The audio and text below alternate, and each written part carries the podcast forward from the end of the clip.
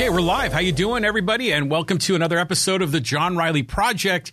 Hey, this is going to be a kind of a fun one. I wanted to do sort of a wrap up show on all the election results here in San Diego County, particularly in my my home area, my home turf of Poway, our next door neighbor Rancho Bernardo. You know, we did a lot of extensive coverage of those elections, so I really want to focus on those areas. We're also going to review the um, the San Diego measures. We're going to review the California propositions, you know, so we're just going to have fun. You know, it's been almost um, gosh, how long has it been since election day? It's been a little over a week. And so we're going to kind of get into that. I know they're still counting at the registrar of voters, but uh, we're just going to kind of offer some thoughts and comments. We welcome your thoughts and comments on the live stream. If you're watching on Facebook or on YouTube, you can just type in your thoughts and questions. Uh, maybe you got some reaction that you want to share about the uh, election results. Uh, just type them in on Facebook or on YouTube, and I'll read them on the air, and we'll have a kind of a fun fun discussion tonight. So, um, how you doing, everybody? you know, I had a great time with our election night coverage. Gosh, it was nine days ago. And we were on for four hours on election night. Oh my God. But I had a lot of really great response, a lot of people that really part- enjoyed participating in that live stream. And we also, I got a lot of really positive comments afterwards and it was just very encouraging. So it's just kind of giving me more, how should I say, more encouragement, fuel to the fire to cover more local news, more local politics. I usually only do it mostly around election season, but maybe I need to do it a lot more. It seems to be resonating with the audience. So I thank you all for really following and participating. So like I said, tonight, join us on the live stream. You know, type in your questions and comments. What's been up? I mean, before, just real quick, um, last Friday, I was on the USS Abraham Lincoln for a college basketball game on an aircraft carrier in Coronado. It was unbelievable. Uh, Gonzaga beat Michigan State. What a great game, great experience. I was really, really lucky to get tickets to go on that uh, on that aircraft carrier. But what a lot of fun that was. Um, but you know, so today, yeah, we're going to cover the Poway RB election results. We'll talk about city council, talk about Poway mayor. Um, we're going to talk about a number of different races. Um, and then we're going to get into Poway Unified School District. Um, and we're going to talk about the San Diego County measures, the California propositions. I may even weigh in with some thoughts on national issues if we have time. I don't want this to be another four hour episode, but um, Hey, so how did did you enjoy the voting process? You know, did it go smoothly for you? Now, for me, it was easy. You know, I just filled out the ballot that was mailed to me. I dropped it off at the Registrar of Voters drop box that was in the postal annex here in Poway. It was really convenient, really easy. And so, um, you know, how did that work out for you? Now, I know that at the Registrar of Voters, they're still counting these ballots, which is unbelievable. And it takes so long. And, and I, like last I checked, they were at what, like about 53% voter turnout. I heard that they've still got, you know, a good batch of, of, uh, of ballots to, to count. But it is kind of interesting that we're nine days out and we still don't have the final, final numbers. They still haven't fully counted everything. And it's just weird. I mean, it makes you wonder what takes so long because on one level, it makes you think of when you were in high school. Remember, you used to take those classes that were on a Scantron and, and you would just get your number two pencil and you would fill in the bubble. And then they would just take those and just run them through a scanning machine. And then an hour after your test, you had your result. You knew what your grade was. So I sometimes think that the ballots and the voting process should be similar, right?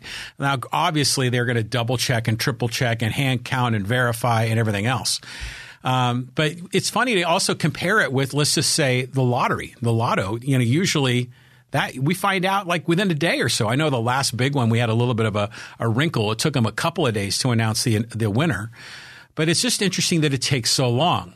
Now, meanwhile, of course, you know, our, our friends on the right, you know, our Trump friends, if they were to announce a result within hours after the elections, after the polls closed, we would hear more conspiracy theories, more anger, more doubt. So it doesn't seem like you can win either way. You know, it's just there's always people complaining about the process, suspicious about the process. It's unbelievable. Uh, just the conspiracy theories are just nuts. Okay, so Yeah, like I said, the San Diego Registrar Voters um, right now 53.6% turnout. And I know in the Poway area, apparently our turnout numbers are really good. According to Amita Saravala, the president of the Poway Democratic Club, they're at around 53% in, um, or 53% now in the county so far but they're around 80 or 90 in, in, many of the precincts, 80 to 90% in Poway, which is really impressive. Now, according to Heather Plotsky, Heather, of course, is a candidate for Poway School Board. Um, she says there's about 100, was it 15,000 or was it 150,000 ballots to still count? Probably about, I'm assuming about 150,000 is my guess. Um, so there's still a ways to go, but it, it just is interesting when you see the numbers and we get these incremental updates the trends become pretty clear on who's going to win and who's not. Um, when there are gaps of, you know, usually the gaps will widen or the gaps will narrow, and they stay consistent on that pathway. But let's talk about Heather's race. Heather is a candidate for Poway Unified School Board Area C. And right, this race is razor thin. I mean, she has 47.93%.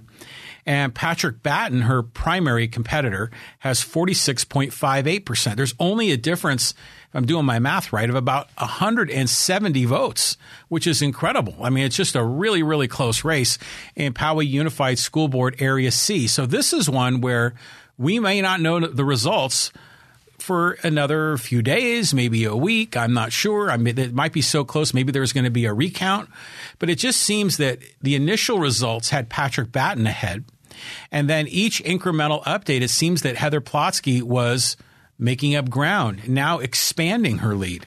So pretty interesting. I mean, this is one of the very few close races in the county and certainly in our Poway Rancho Bernardo area. Um, now, in Area B for Poway Unified School Board, that's the area where I live, uh, Ginger Couvrette, the incumbent, comfortably winning. And um, she's going up against, of course, Frida Brunzel, who Frida was a candidate here on the podcast. And, um, you know, it just seems like Ginger is, like we said, doing doing comfortably well, as we expected. Ginger, of course, has huge name recognition, a really strong personal brand for the work she's done in our community with the schools in the real estate business even before she was a school board candidate. So no real surprise that she's winning. There was a third candidate, Dan Nelson, um, that was you know pretty aggressive on the campaign trail. He's a distant third, but I remember someone had kind of framed this race, and I thought this was an interesting way to to look at it, where you know Nelson was kind of the the strong right wing candidate Frida Brunzel, a progressive. You could say she's a strong left wing candidate. And here's Ginger Couvrette. I, I think we could say a, a Republican, but not a MAGA Republican, more of a moderate Republican.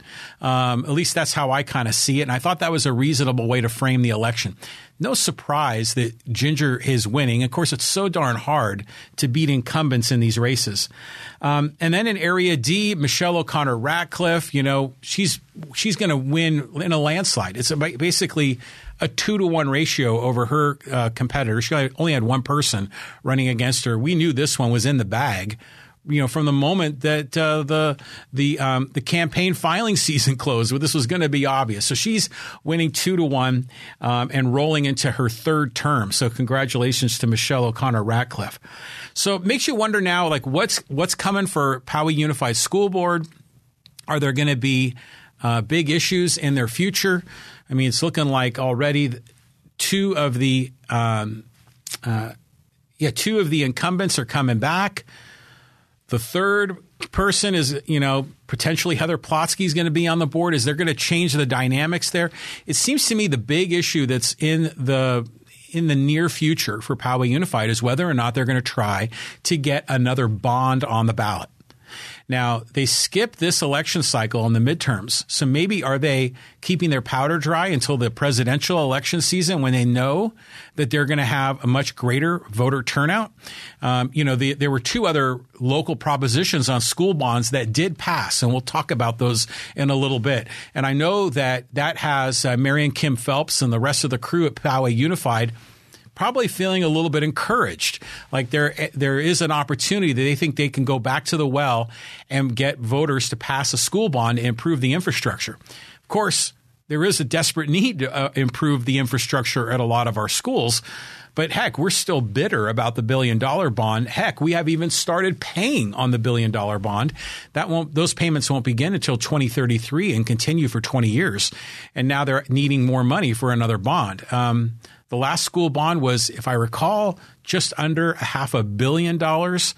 I've heard rumors that they may be asking for more than a billion dollars.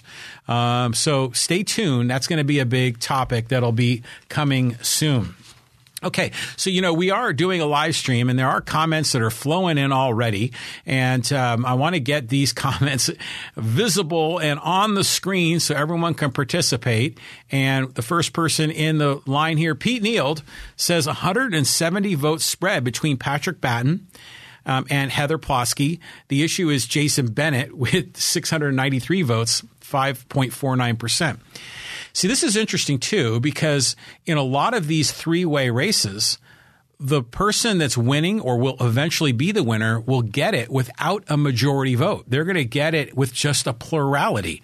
Very interesting because this is in democracy, don't we normally expect that a majority would elect a person into office? Because if you've got, let's just say, 47% of the vote, that means that 53% of the vote is against you. Um, so I'm, I'm a big proponent of rank choice voting, also called instant runoff voting. And what's interesting here is that in this race, the one that Pete's talking about, Poway Unified Area C, um, Jason Bennett, I think, is one of the um, uh, you know, kind of the pro parent kind of candidate, if I recall, which means he's probably more of a MAGA Republican, I believe. Now imagine if you have a uh, MAGA Republican combined with Patrick Batten, who seems to be kind of a very straightforward traditional Republican. Um, if there are more people that are voting for Republicans than for Democrats, which we've seen in the Area C race, it's possible that Patrick Batten could win this if we had ranked choice voting. But since we don't, it's possible that Heather Plotsky is going to end up winning this with less than 50% of the vote. We've already seen this sort of dynamic play out in Poway in District 3, which we're going to comment on. And even in uh, uh, Ginger Couvrette's race, let me go back to those numbers. Um, see, I think she's, if I recall, is she under 50%? I'm not, I think she is. So it's, um, it's crazy how some of these things sort out. Okay, another comment here, and this one is from Chuck Smith. okay, this is going, going back to all the Mike Devine, Chuck Smith, Steve Dallas. So here we go again. Chuck Smith says, Why do some states count ballots so fast and the San Diego Registrar of Voters has taken over a week? They have one job to do. Okay, I that's what I was commenting on early on in this podcast. I don't know their process. My hunch is they've got a very disciplined process, a process that is very thorough. They know that all eyes are on them um, as a public agency. They know about all the conspiracy theories around elections. They know they don't want to get embarrassed and do it wrong. I think they're just being triple careful. I mean, that's what it seems like. But come on, I mean, we haven't counted all the ballots yet, and we're already nine days after the uh, the polls closed. That's crazy.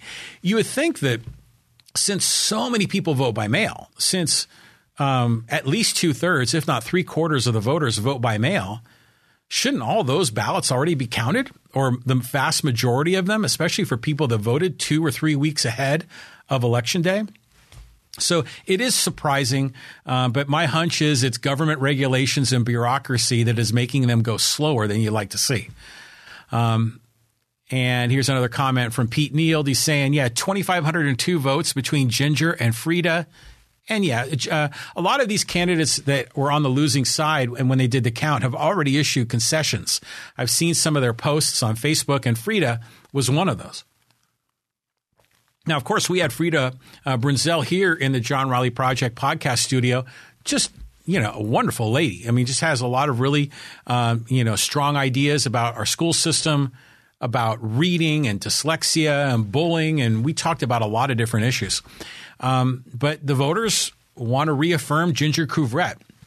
And, you know, no disrespect to Frida, but I think that sort of makes sense just because of what we know of Ginger and what her brand image is in Poway. I mean, I jokingly referred to her as the queen of Poway. And Um, that's not too far from the truth. Um, she's just very, very well known and very well received. So she would be a tough one to defeat, especially if there is no, let's just say, there's no scandal that would you know kind of push them out of office. Um, here's another comment from Chuck Smith. Nobody today is catching up to anyone. All voting supposedly ended on November 8th. It's only the ballot count release schedule that changes the leaders in the race.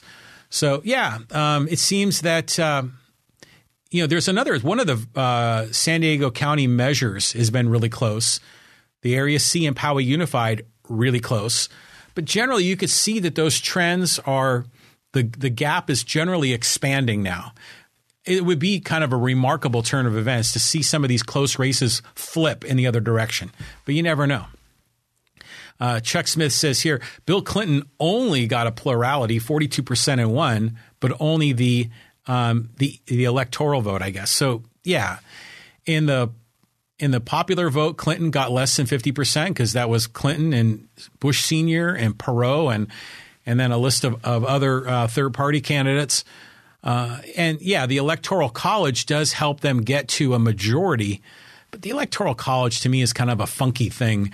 Um, you know, as a California voter, I know that no matter what I do, the, my vote is effectively going to go to the Democrat. It doesn't matter if I like the Democrat or not, or I want to vote for the Republican or an independent or a third party. And California is so overwhelmingly blue; it's a winner take all state.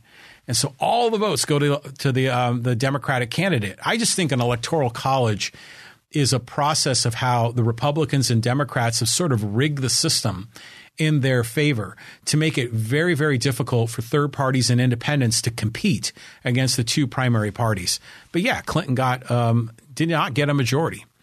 Uh, coming down the list here, Pete Neild says, and congrats to Hiram Soto. We're going to talk about Hiram's race in a bit.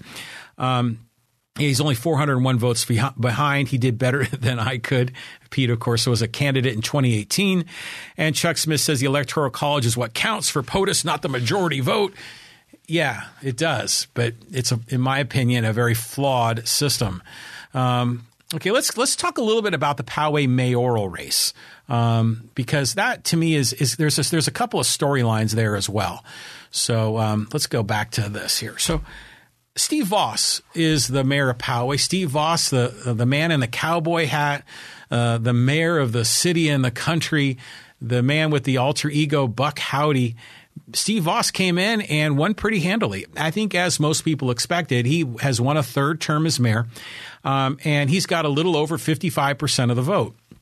And th- to me, this the interesting storyline is this: is that in 2018, in that election, Steve Vaus got, uh, I think it was 62.5%. And the opposition had 47. Am I getting that right? Uh, 62.5%, and the opposition had, I think, 38.5%.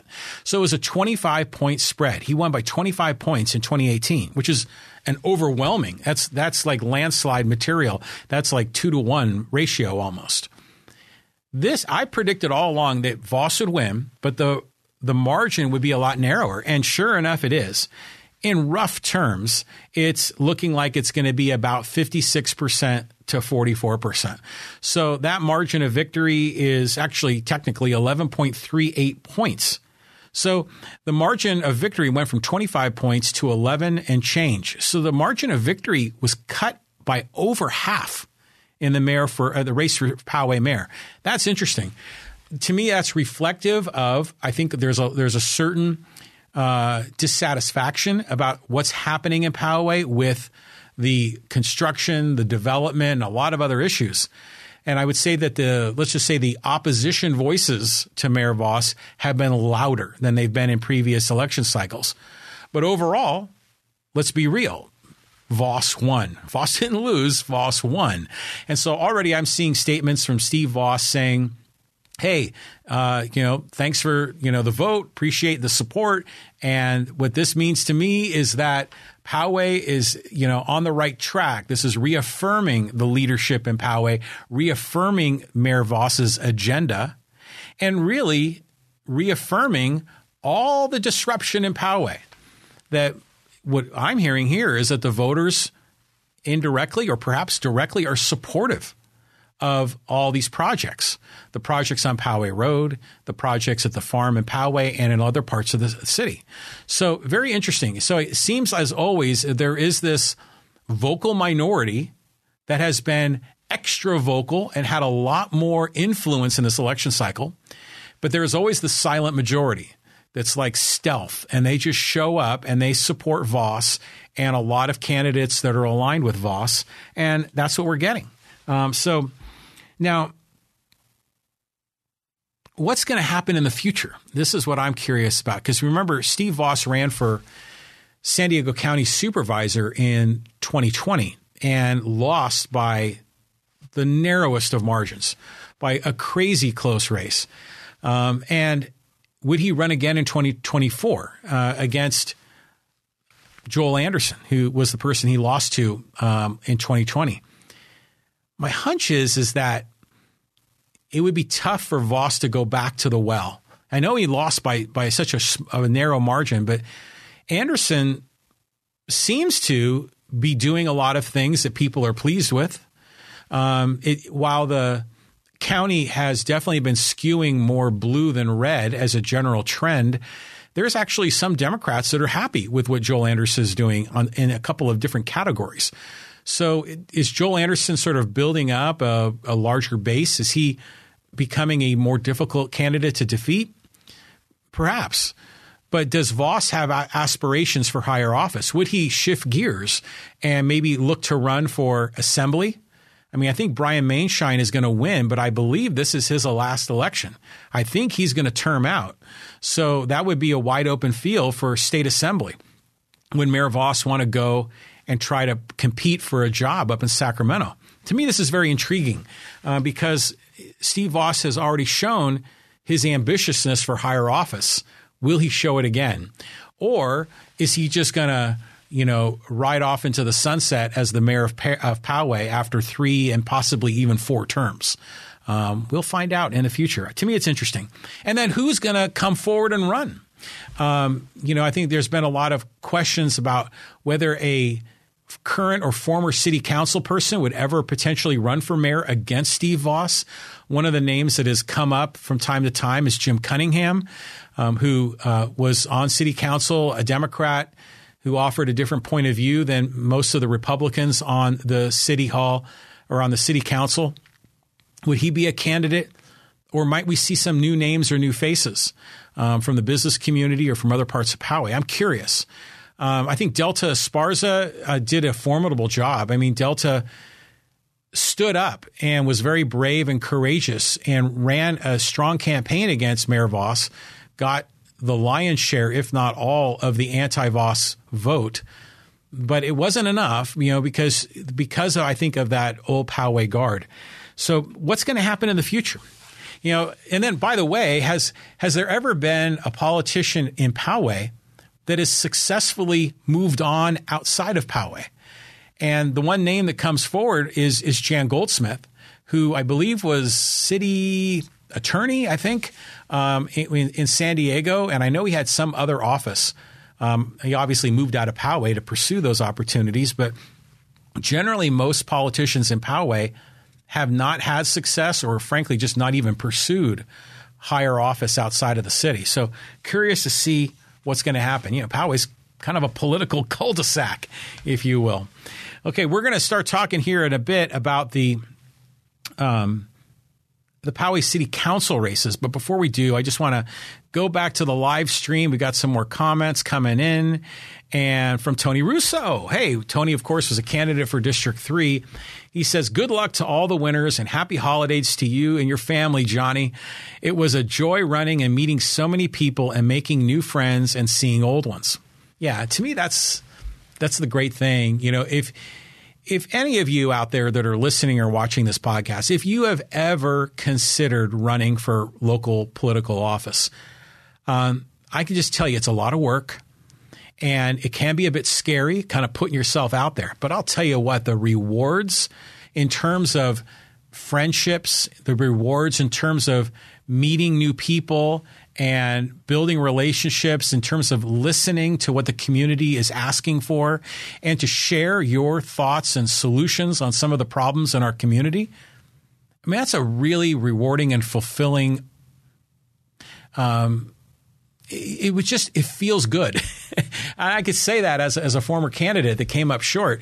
Um, it's just a wonderful part of the process, and you learn so much as a candidate uh, because not only do you have to ramp up on all the major issues that your city council, your school board, or what have you is facing, but you also really get to understand the perspective of the voters and what are some of their driving issues. And you learn how well or how unwell our local government agencies are performing. So, uh, can't speak enough to any future candidates. I encourage you, if you're ever on the fence considering it, go for it. You know, it's a it's a bucket list thing in your lifetime. You know, YOLO, you only live once, um, so go for it, and it, you'll be pleasantly rewarded, even if you do come up short in the process. Um, here's another comment here from Pete Neild on the live stream. All the Poway mayoral race count is 19,276, speaking on behalf of the 53,000 uh, residents. Sad. Uh, but that total is less than the total votes for your neighbor Pete Murray, winning with 51.29%, but there are 829,277 for the Superior Court number 36. Pete getting 425, 356 votes. So yeah, with all the numbers there. Pete Murray, my neighbor, is running for Superior Court judge. We're going to talk about his race in a moment. But yeah, that's a county-wide race. I mean, imagine trying to campaign county-wide. Unbelievable. That's really hard to do.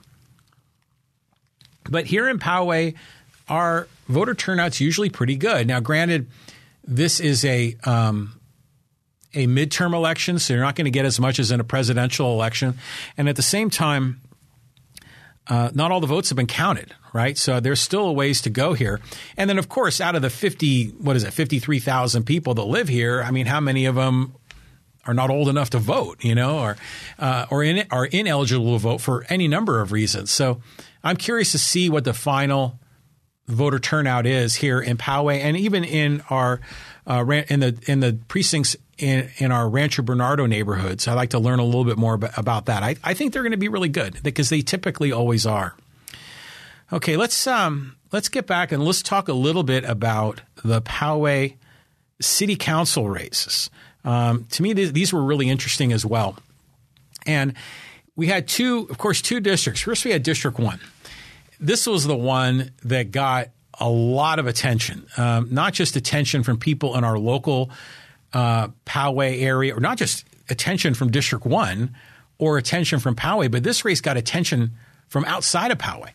Um, and we talked a lot about that, where there was so much outside of Poway money flowing into this race in the form of individual donations, in the form of political action committees.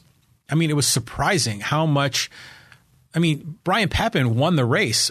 I was told that he raised on his own approximately $70,000. I mean, which is just again, I haven't verified that number, but if that's true, that is mind boggling for a city council district level race.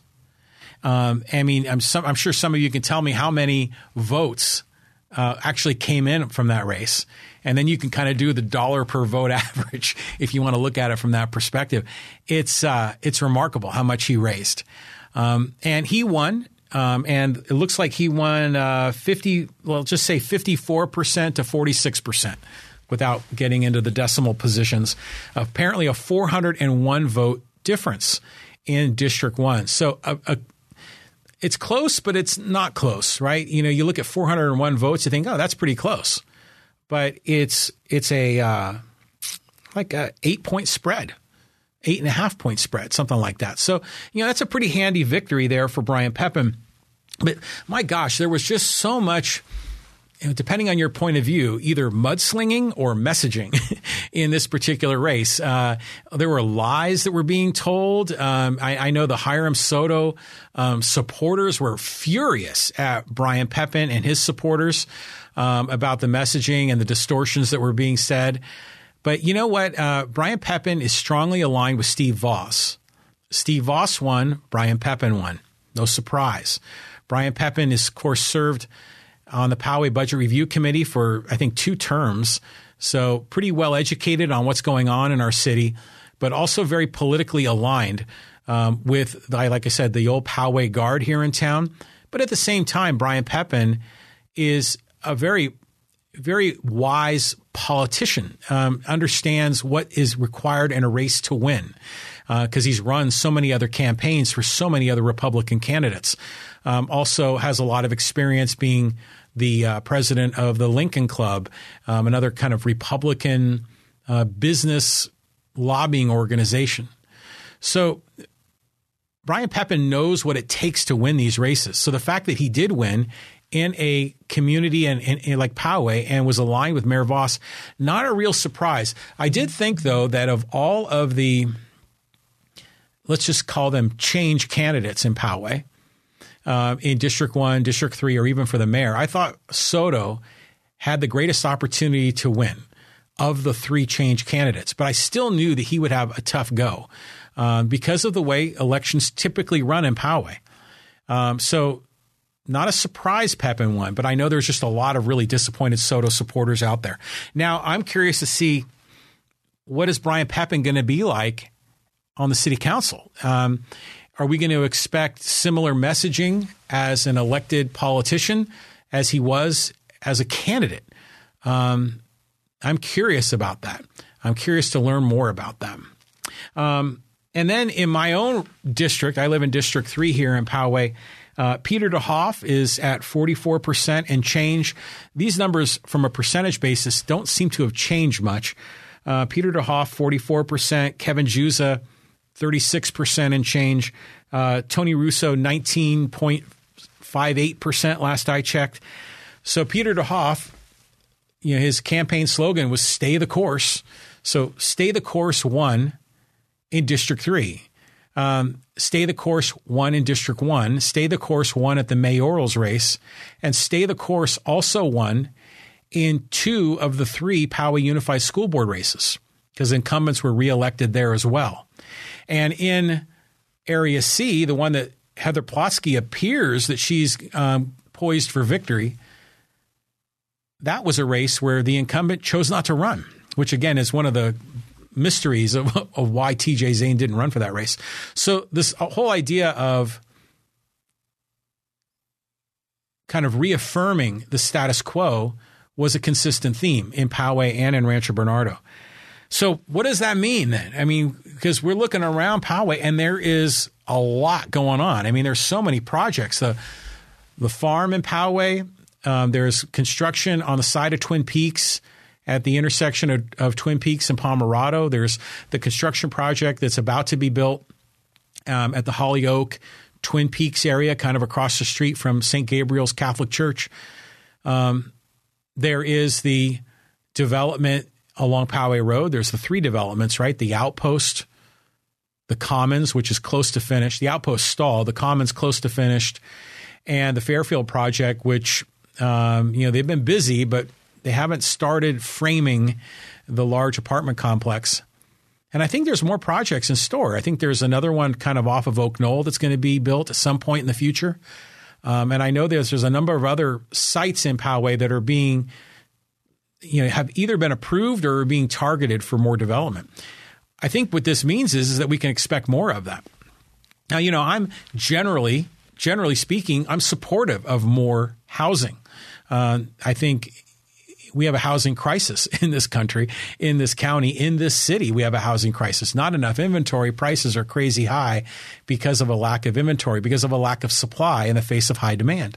Uh, so I'm generally supportive of more housing um, and especially on Poway Road, that really parts of Poway Road really needed a facelift, in my opinion. Um, but uh, it's it is interesting. I think we learned through this campaign season that there's a lot going on behind the curtain, um, or in some cases in plain view, as far as how the development uh, the development community developers are working to fund candidates, and how candidates then are returning the favor and approving these projects in town. Um, that seems to be a theme, but really that's nothing new. Uh, that's often what always happens when candidates are getting significant donations. We see that at the school board level where you get candidates that are endorsed by the teachers union. And then when it comes time to approve a new teacher's contract to give them raises, then those candidates that were supported by the teachers union typically will support those raises. No surprise. Um, true also here in the Poway community and the city council when it comes to um, employment contracts for our sheriff and our fire department and a lot of other organizations here that are part of the city, uh, the city agency. So, uh, what can we expect in the future? I think this is sharing with us that the voters generally are supportive of all the change in Poway. It's funny how the status quo candidates are the ones for change, and the change candidates are the ones that want to stop the change, uh, which is kind of funny how that shakes out. But essentially, that's what the message is from the voters. Now, what's going to happen in the next election cycle? In the 2024 race, uh, District 2, which is currently Barry Leonard's seat, is up for reelection. And then District 4, which is currently held by Caylin Frank, um, is also up for reelection. Now, my hunch is is that both of those um, incumbents will run again. Um, my, uh, that's assuming that Mayor Vaus remains as mayor. If if Mayor Vaus were to, for some reason, move on to another race or pursue another office, Caylin Frank and Barry Leonard, you've got to think, would be two very strong potential mayor candidates should they choose to run. Um, and if they had to be an interim appointment for a mayor, which appointments on city council seem to be common these days, um, you would think that those two would probably be very likely uh, to be put into that position. So, very curious. Now, I'm also hearing rumors about other potential candidates. You know, we've talked about uh, Ginger Couvrette. You know, she is on Poway School Board, but there have been rumors that she was going to run for city council. Could she maybe switch gears and run on Poway City Council? Or could her husband, John Couvrette, who's another kind of community dynamo, has had leadership positions in the Poway Chamber of Commerce as the president of the local Kiwanis Club, could John Couvrette possibly run for office? And could the two of them possibly hold office together? Um, one at Poway City Council and one at Poway Unified School District. Wouldn't that be something? Um, I think that's not out of the realm of possibilities. So, you know, keep your eyes and ears peeled for both of the Couvrettes. Wow, so much going on. Um, got a couple more comments here on the live stream. Let's see what we got. And uh, this is from Pete Neild. He says, Yeah, you are right. Um, too many numbers. I started off the day this morning working on the numbers of our clinical trials. I'm calling it quits. I catch the rest of the recording, have it ready by the morning. Good night, John. Yeah, I'm starting this one kind of late. I was going to do a podcast on Tuesday, but just wasn't fully organized, and uh, wanted to get in one this week. You know, before we get into the holiday week and people kind of checking out. So happy that those of you that are joining the live stream with me. I appreciate your support. Um, but I always like kind of commenting on some of these local district uh, races, mayoral races, school board races in our community, because frankly, there's just not a lot of coverage of this, right? I mean, the our local newspapers, you know, do a yeoman's job to a degree, but they're kind of short staffed. They don't have the resources, and they typically don't have strong commentary. Um, it's usually just sort of straight ahead voting, or excuse me, straight ahead reporting, which is wonderful. But I think we can use always more of this sort of uh, commentary, analysis on local news, local politics, business community. And like I said, I was getting a lot of really positive reinforcement from um, listeners and viewers over the past few weeks. It's kind of making me sort of rethink things, you know, as it pertains to the John Riley project. So, um, now, before we move on to some of the countywide races, I, I just want to let you know if you if you love Poway, um, go. You've got a couple of uh, websites you can go check out. You can go to powayisawesome.com, powayisawesome.com, and there you can download for free um, wallpaper that you can use on your computer, your tablet, or your telephone with photography of Lake Poway, of Old Poway Park, of Iron Mountain, and a lot of other great places around our beautiful city in the country. So you can go to powayisawesome.com. Or if you want to just get some Poway gear, some, some shirts or mugs or any kinds of interesting items that kind of proudly display the, the city of Poway, go to powaystore.com. It's an e-commerce store that I built and you can buy some Poway merch there. Okay, let's move on and talk briefly about some of these countywide races. And um, just really neat to see. Like we were talking just very briefly about um, my neighbor is Pete Murray, and uh, Pete appears that he's going to win this race for Superior Court um, Judge, office number 36. He's running against, it's Pete Murray running against Peter Singer. So there's two Pete's. It's Pete on Pete. Um, and Pete Murray, my neighbor, 51.29%. So um, looks like he's going to win this by roughly 3%. Um, this gap was a lot narrower. It was less than 1% in the, um, on election night, and it's just been gradually growing. And so the gap between these, these two candidates is about 20,000 votes. Looks like he's going to win. Now, um,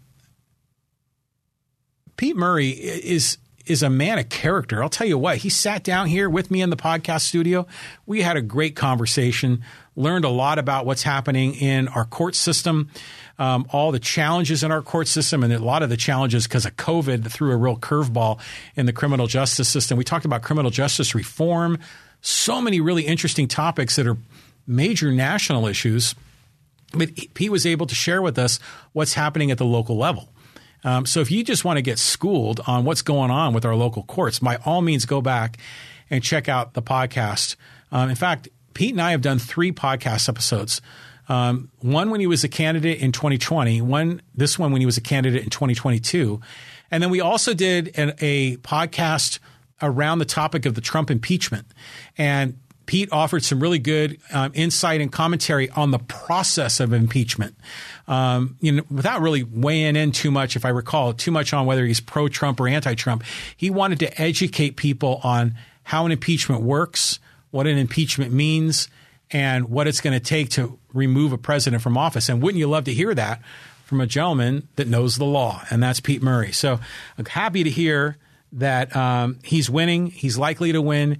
And if you're an elected judge, it's really hard to lose a future race because usually, if you're a sitting judge and there's nothing going wrong, you're not Rose Bird or some other kind of uh, you know scandal or crisis that's surrounding your name, then the judges typically will not have a competitor. In fact, I think if they don't have a competitor, they don't they don't appear on the ballot at all. This is the way my I, my understanding of how it works.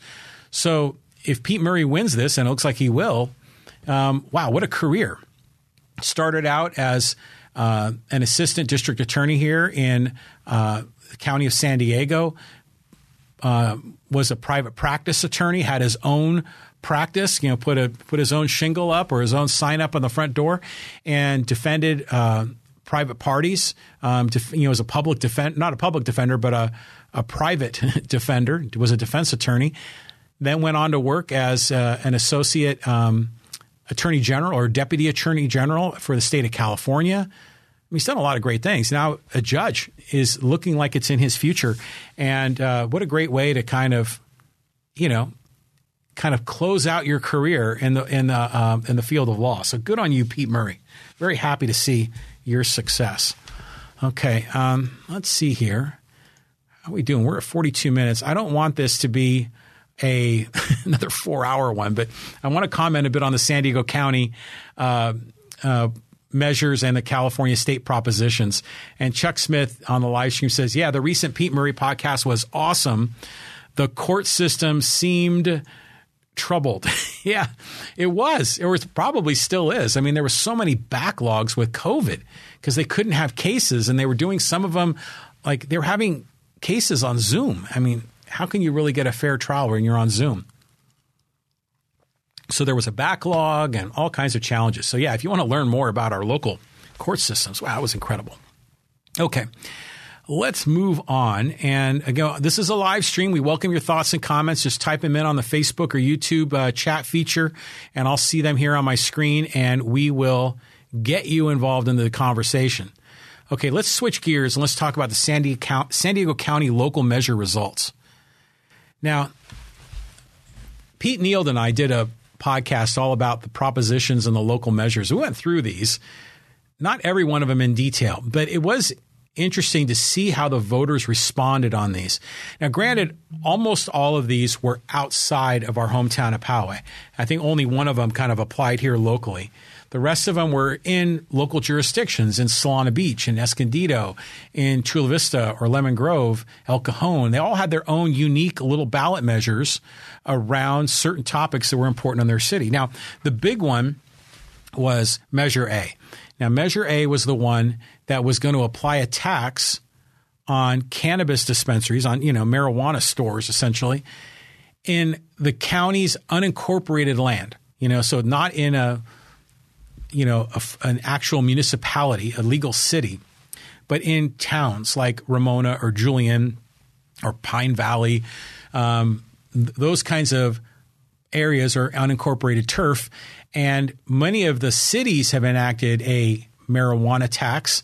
Now they wanted to apply one to all these unincorporated areas. So there's essentially almost marijuana taxes everywhere in the county in varying degrees. Um, this appears that it's going to eat, pass easily. Last I checked, 57.41%. I was a big no on this. Um, I, I just think um, when you are taxing marijuana. People, too many people, I think, see this marijuana business as a cash cow for government, like some kind of opportunity they can swoop in and tax. Um, like that, like that is the primary benefit of all of this. It's not. Um, it, cannabis is a medicine. Um, cannabis is something. I mean, we wouldn't want to tax medicine, would we? I think it's against the law to tax medicine when you go to your local pharmacy. Um, so, I was a big no on this. Uh, yeah, mainly for that reason. I just don't like that sort of people seeing it as an opportunity to seize more cash, to fund more programs. This is some, and besides, when you tax legal marijuana, that only creates incentives to buy illegal marijuana. It provides greater incentive to buy in the black market. Um, so, but it, I kind of figured this was going to pass because it's so trendy um, that these these marijuana taxes pass, and it looks like it will. Now, the, this other one, Measure B, this is the other super duper close one, um, and this race um, is about whether or not single family homes in San Diego would have to pay a line item fee for trash collection. Right now, it's included in their property taxes, but only for if you want to have a single family home. If you have a commercial property or if you have an apartment building, well, then there's an actual line item you have to pay for trash collection. But if you have a single family home, it's bundled into your property taxes. So there were some really interesting arguments on both sides of this. The the no people said, no way, man. we don't want you to raise our rates. You know, this would be an, an effective fee increase, tax increase. It would cost people more money. Fair point. On the other hand, um, there are a lot of people saying, well, this is unbalanced. Why, why do single family homeowners get, uh, you know, get it through their property taxes, but all the other kinds of property doesn't? Why is there this uh, disparity? Why isn't there equality under the law? that's kind of where I lined up on this. I, and I was a yes on this. Um, I wanted to see this pass um, just so there was consistency. But um, that's apparently how it's tracking, but just barely. 50.36% is for yes, only a 3,000 vote difference for the whole city of San Diego. And this was trending, I believe, as a no, like 49 point something percent. But in one of the more recent incremental updates, it flipped the other way. So keep your eye on this one. This is one that might flip back the other direction. Um, measure C is passing at 51.13%. This is the one to remove the 30 foot limit on buildings around the sports arena area. I'm really happy this one's passing because a similar measure passed previously, and then th- by some snafu, it didn't meet the legal requirements. So they had to go back to the well again and get voters to approve it again. And this time they dotted their I's and crossed their T's and got it right.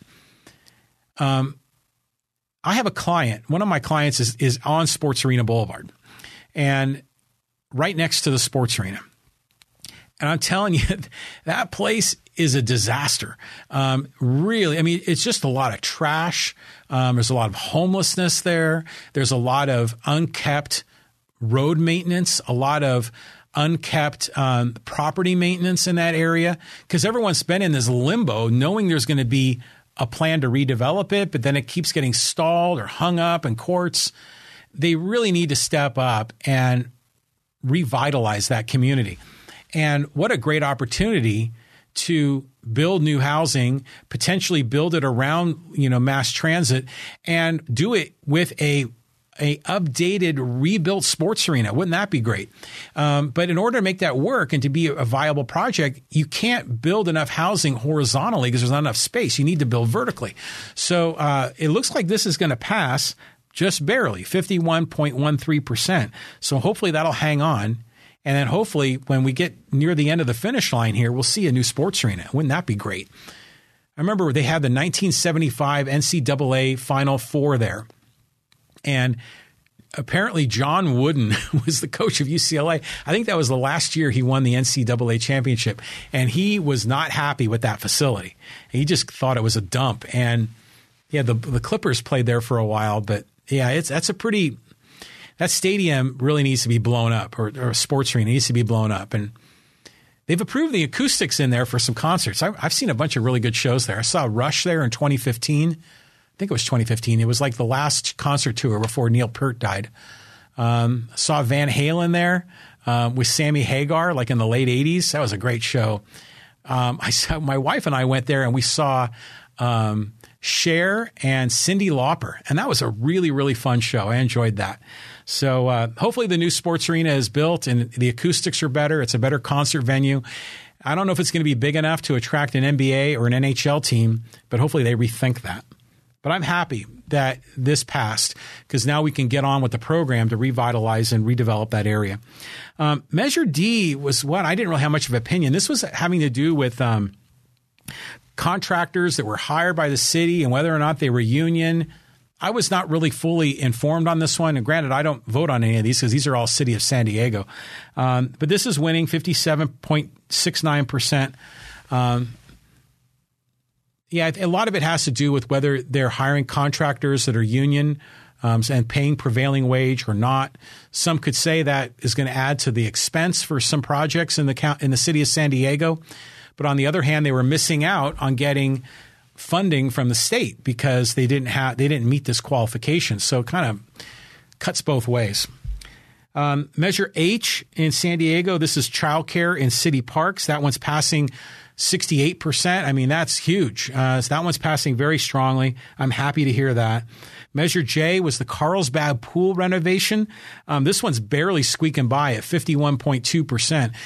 This was was amazing with this particular topic is that the the re, the rebuild of that pool was going to be between 20 and 25 million dollars if I recall. That's a lot of money.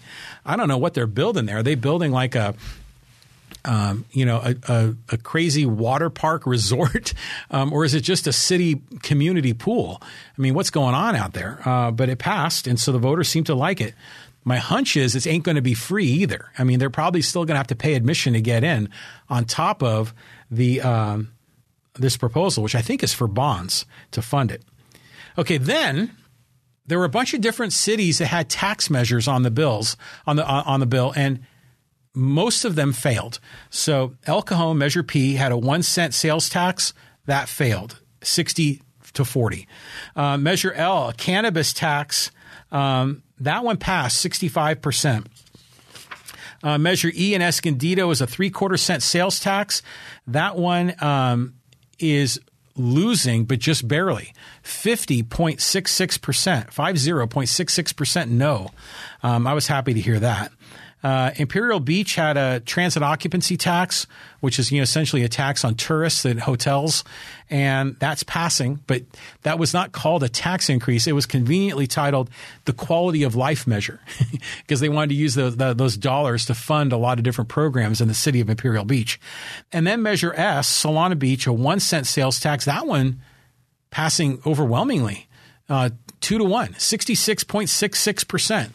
Uh, the uh, the Antichrist number with an extra six. So uh, actually, I take that back. It sounds like there were five tax measures, tax increase measures, and f- three of the five appear to be passing. Um, so this again proves that I think people don't necessarily vote their pocketbook. That's a common misunderstanding.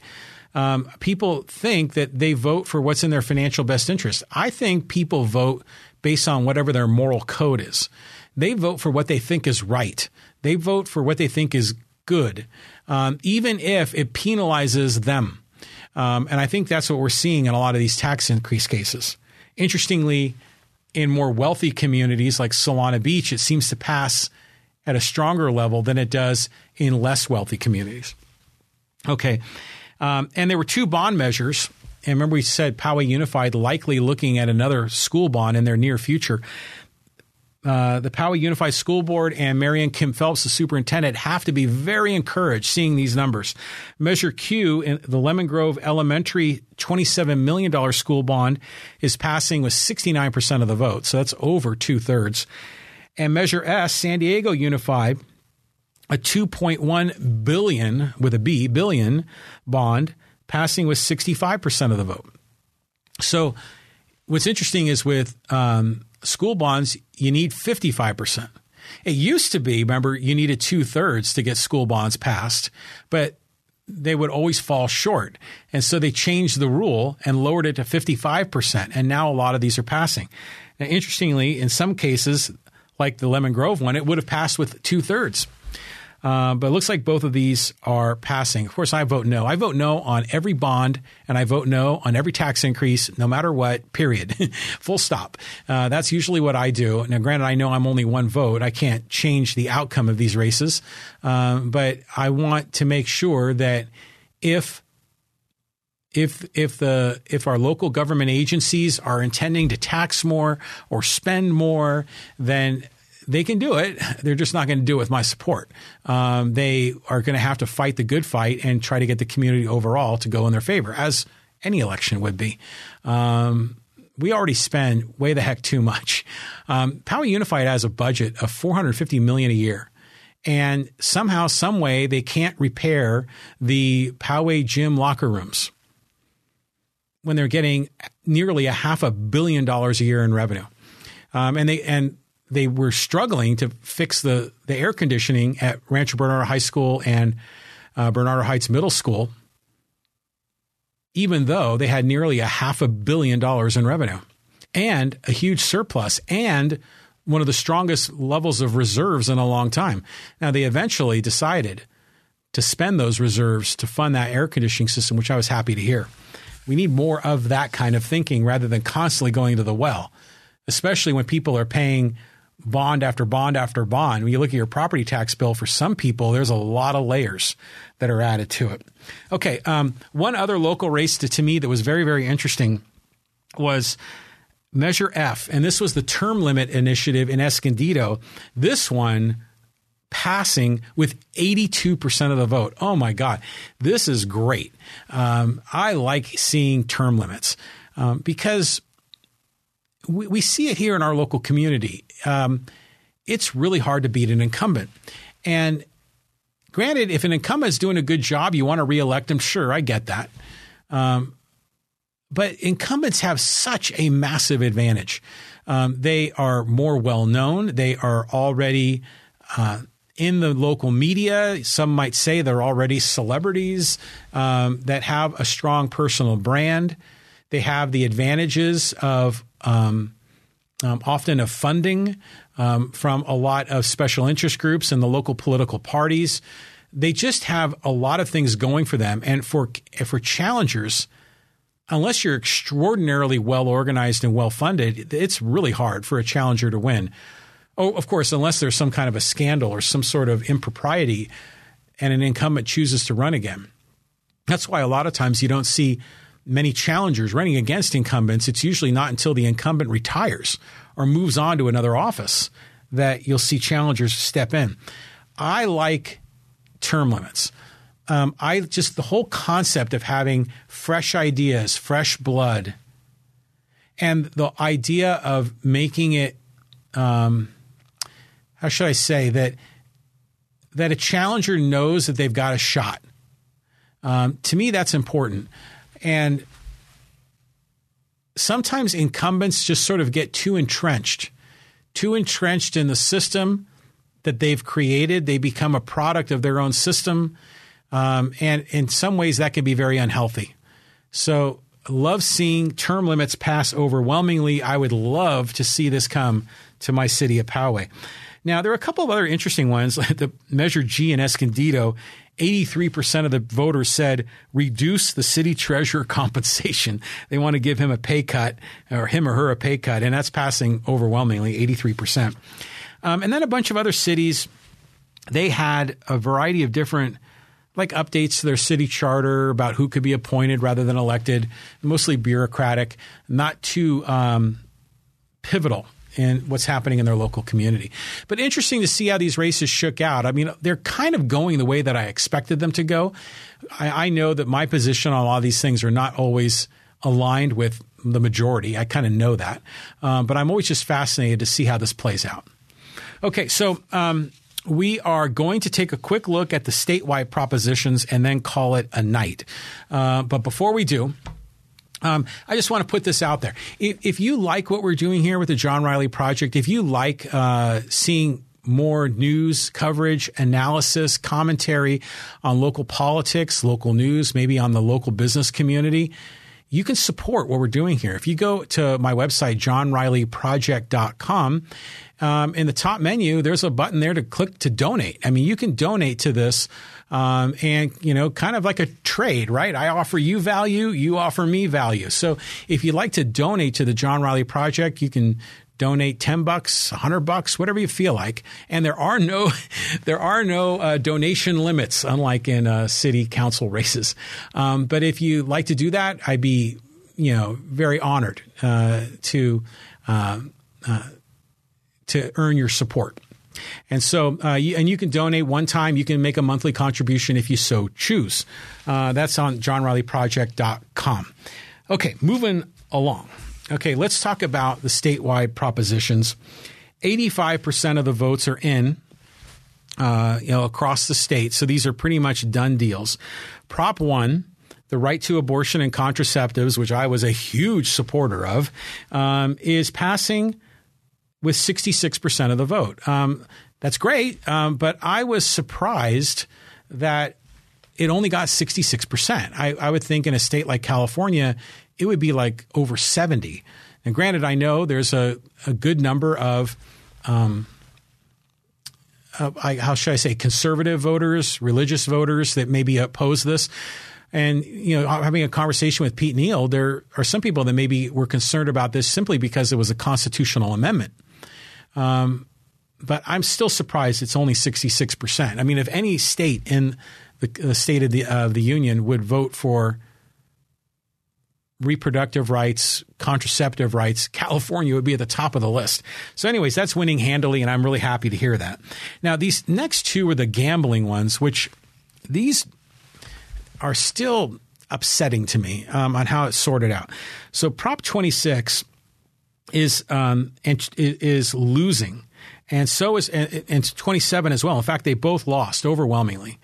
Now, Prop 26 was simply going to allow the Native American casinos, the tribes, to expand their casino operations to allow for betting on sports. So they could bet, you know, people could go to the casino and, you know, you're already there playing blackjack or doing a slot machine or playing some funky ass way of doing craps um, and you could have just had a sports book there and you could have bet on horse races. You could have bet on NFL games, NBA games, MLB games, college football games, just like you were in Vegas.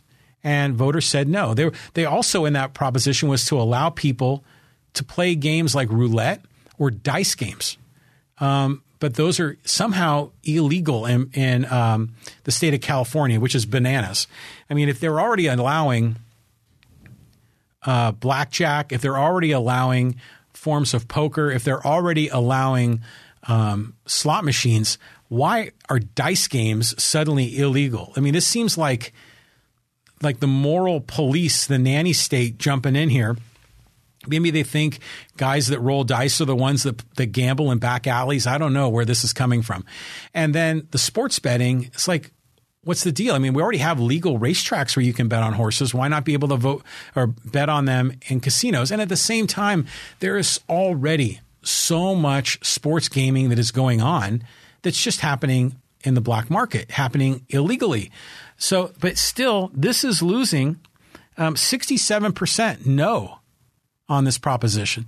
And in Props 27, this was to legalize betting on sports like on your cell phone, like on the FanDuel application or the DraftKings application. That one's losing even more overwhelmingly 82% no on sports gambling on your mobile device. Now, I think a lot of the reason that people are voting no on this, I mean, there's some people that are anti gambling especially people that maybe kind of have more of a religious angle, or perhaps they've had family members that have had gambling addictions. But the other part to this is, is there was so much misinformation in these campaigns. Rarely did you hear people talk about that this is simply to allow people to, to bet on sports. It was always about how much money was going to the homeless and how much money was going to small tribes and how much money was going to out of state corporations. It was all this other misdirection. And in my opinion, it was it's it's kind of this idea of how they use altruism in a lot of these races to try to misdirect who's actually benefiting, who the primary beneficiary is. I mean, consider uh, Prop 26. Who would benefit if Prop 26 passed? I mean, this was the uh, sports gaming and the dice games and roulette in casinos. Well, obviously, the Indian casinos would benefit from that, right? But they weren't making it about allowing that gambling. It was more about, well, if that money was gambled and then the state got a cut of that taxes, where was that money going? So it was more about this this notion of who the third party would be the one that would be winning from this transaction um, rather than just saying what it is. Um, you know, rather than casinos saying we're a casino, we should allow gambling. That's what we do in casinos, and we don't have these archaic, arbitrary rules that we allow cards, but we don't allow dice. I mean, silly things like that. They made it about the homelessness. They they made it about all these other distractions and made that the primary message. And I think that confused voters and got them off focus. So that one is 26 and 27 are losing overwhelmingly. Kind of figured they would. Of course, I was a big yes on those. Okay, we got a couple more we're going to get to, but I got a few more comments on the live stream that I want to kind of check in and see how our folks are doing. Um, and this is uh, from Chuck Smith. There are conservatives that are anti rules. Well, true, but only in certain categories. Uh, there might be some conservatives that are anti rules in some categories, but for very, very, very strong rules in other categories. Um, and Chuck's talking about Prop 1. Hmm, interesting. Uh, many voted straight ticket no on all propositions like me. You got to be, tri- sometimes you can't just vote no across the board because sometimes, depending on how they frame these things, no is yes. Um, but I don't know. I, I tend to look at these things and say, what makes sense? What's the rational thing to do? Um, I'm not one to kind of go down the line, yes, yes, yes, or no, no, no. Well, I do that on tax increases and on bonds. So I will admit that. Mea culpa. Okay, moving on. Um, let's go back to the rest of the California propositions. Prop 29 this one is overwhelmingly no, and this is good news. This is the one that was going to require um, dialysis clinics, kidney dialysis clinics, that would have to have a doctor on staff or some other sort of highly trained, highly credentialed medical professional on site.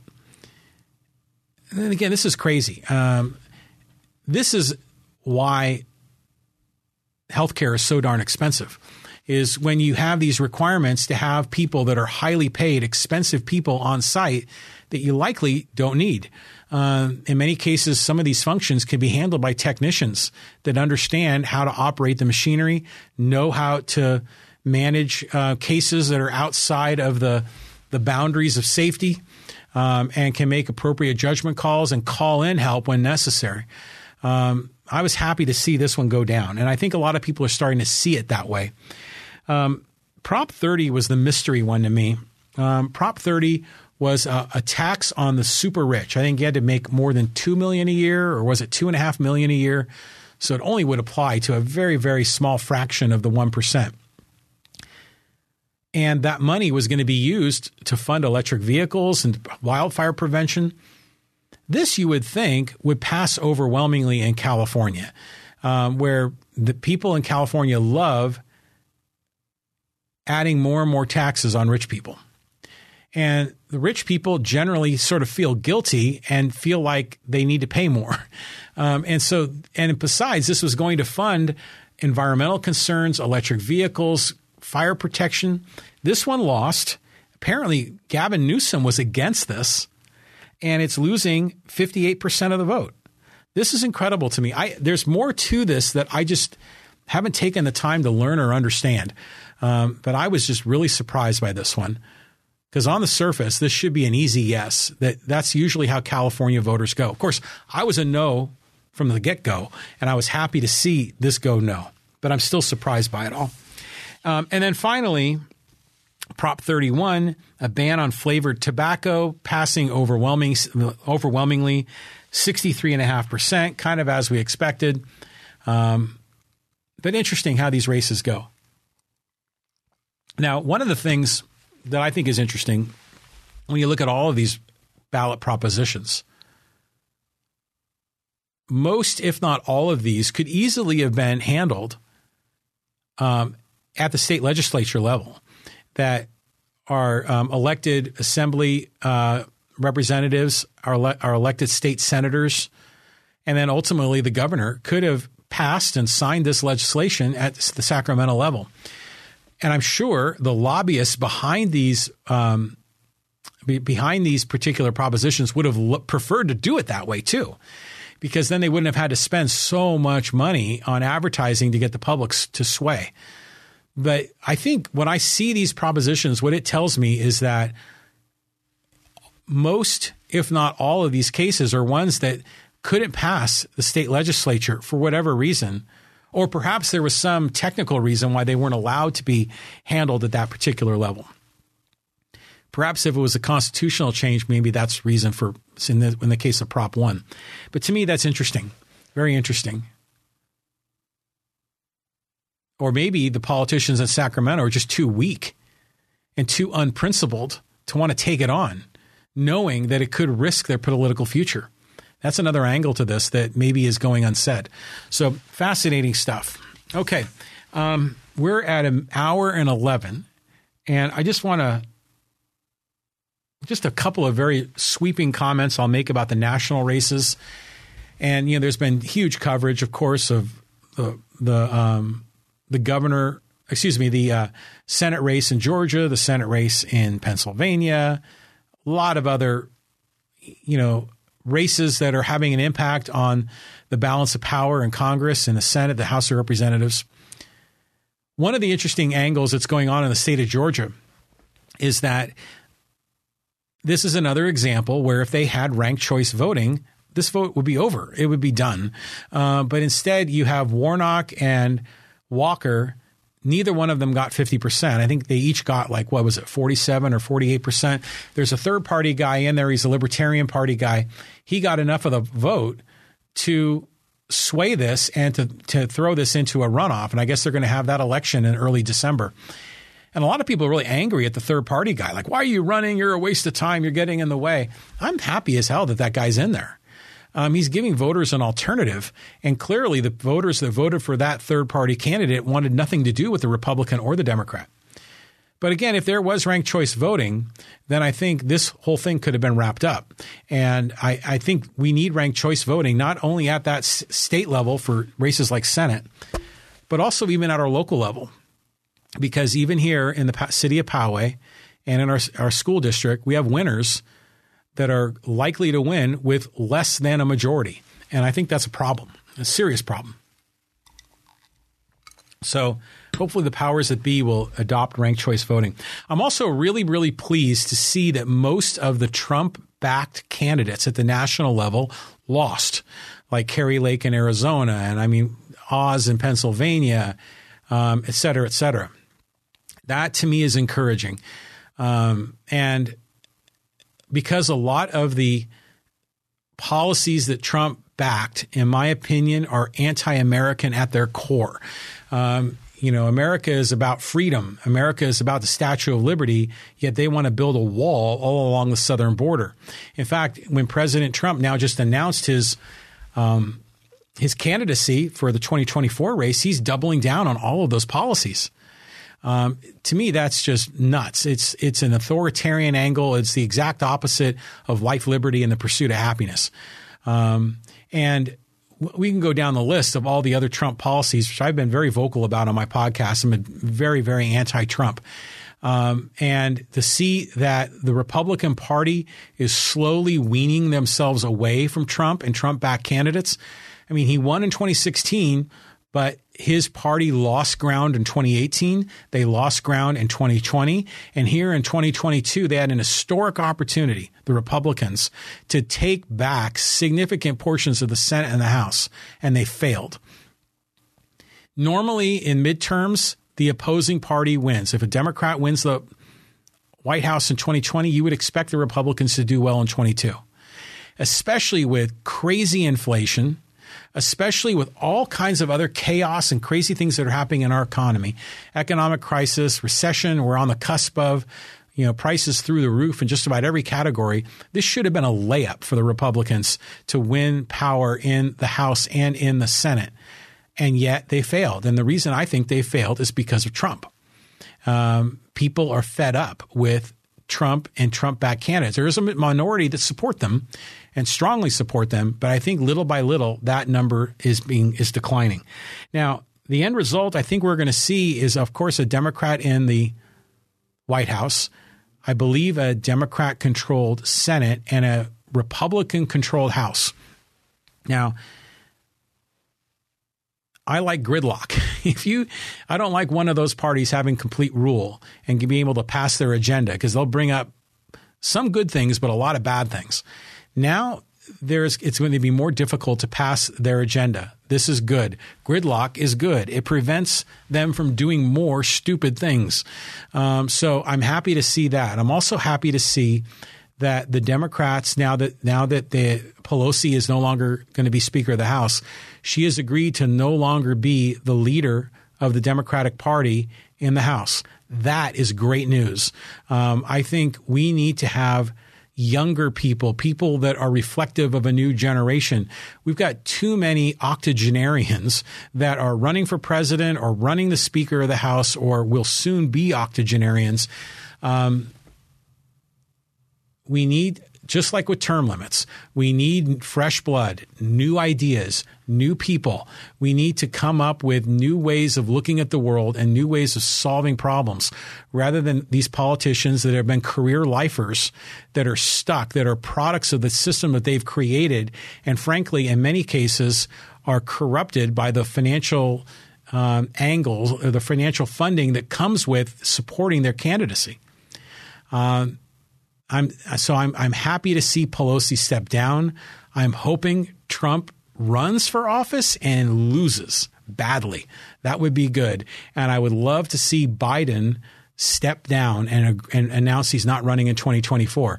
My fear is is that because Trump is a candidate, we're going to see Biden run because he may be the only viable Democrat that could defeat Trump because he's done it before. Um, at any rate, however you slice it at the national level, it's a disaster, just an absolute disaster. Okay, um, where are we in the live stream? We're rolling. People are texting me, giving me updates. I will say this I had an Enchirito tonight. I went to Taco Bell. You ever had an Enchirito? They're like the combination of an enchilada and a burrito. These were really popular at Taco Bell and had one of those tonight and it was delicious. It was great. They brought it back. And one of my buddies up in San Francisco is a huge fan of the Enchirito. He was happy. So I decided to go and have one. Went out to the Taco Bell and Carmel Mountain Ranch and it was good. It was really good stuff. So, um, go out there, have an Enchirito. I think they're going to be available through the end of the month, is what I heard. Um, so if you got to have fast food, that's not a bad one to have. Okay. Um, I think we've covered enough. Uh, this is the John Riley Project. You know, this is episode number 299 of the podcast. Um, incredible, really. And our next episode will be episode number 300. So I'm not sure of what we're going to do. Are we going to do something special or is it going to be just another one on the list as we work our way to 1,000. That's the goal all along has been a thousand episodes. And we have just finished episode number 299. Thank you very much for listening. Thanks for watching. Thanks for your support. If you'd like to continue to support the John Riley Project, go to johnrileyproject.com. There you can get on our email list. You can connect on social media. And if you choose, you can financially donate to support this project. Thank you very much, everyone, and have a great holiday week. Bye bye. If you enjoyed today's show, do me a favor subscribe and then share it with a friend, or leave a rating and review on Apple Podcasts. Let's continue the conversation on social media go to connectwithjohnny.com to get links to our social media content, audio podcast platforms, and to sign up for our mailing list. To be a guest, read my blog, or get more information, please visit johnrileyproject.com to get started.